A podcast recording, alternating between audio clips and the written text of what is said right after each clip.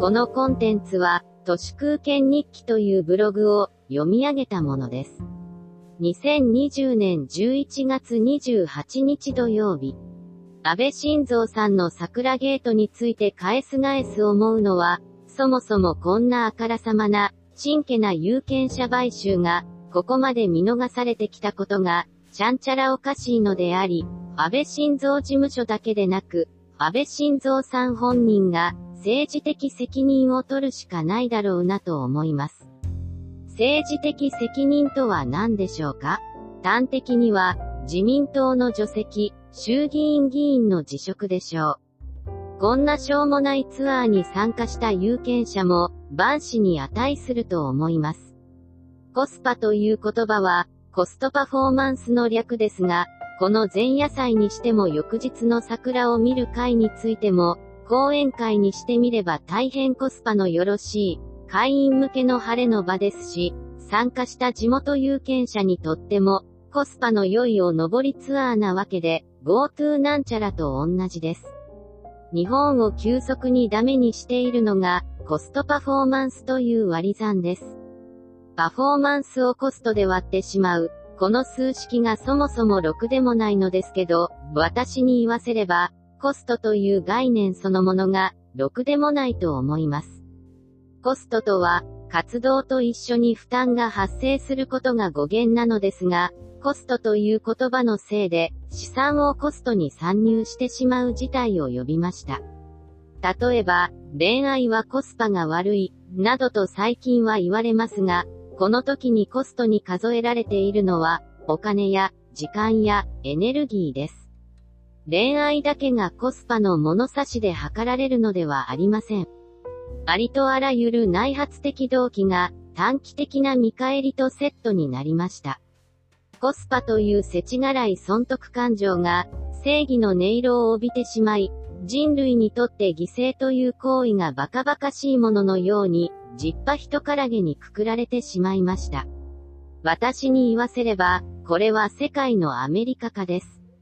合理主義です。しょぼい地域ファシズム政党が、コロナ禍で病床トリアージをする、と言い出したのも、すべての人を全力で救う時間もお金ももうありません、というファシズムです。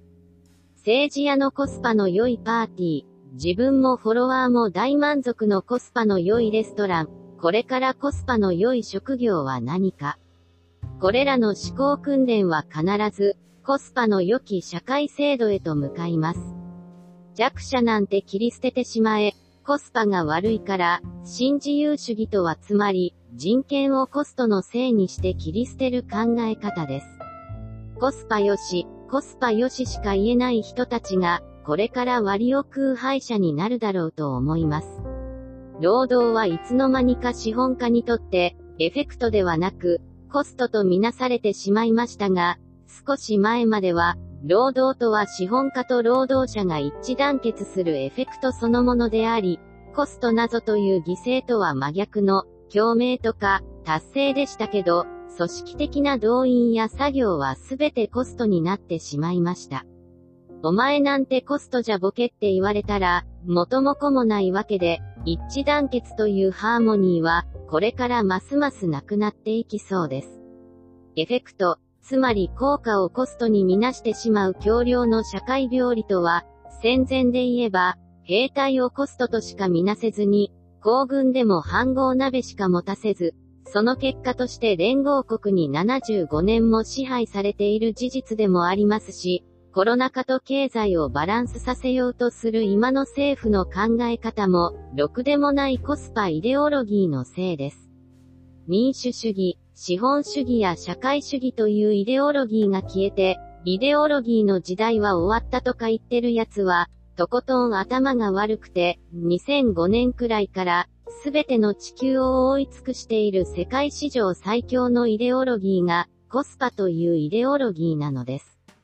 私たちは、コスパという醜い思想を破壊するしか、生き残る道はありません。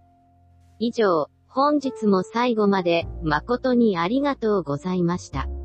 人の行く裏に道あり花の山。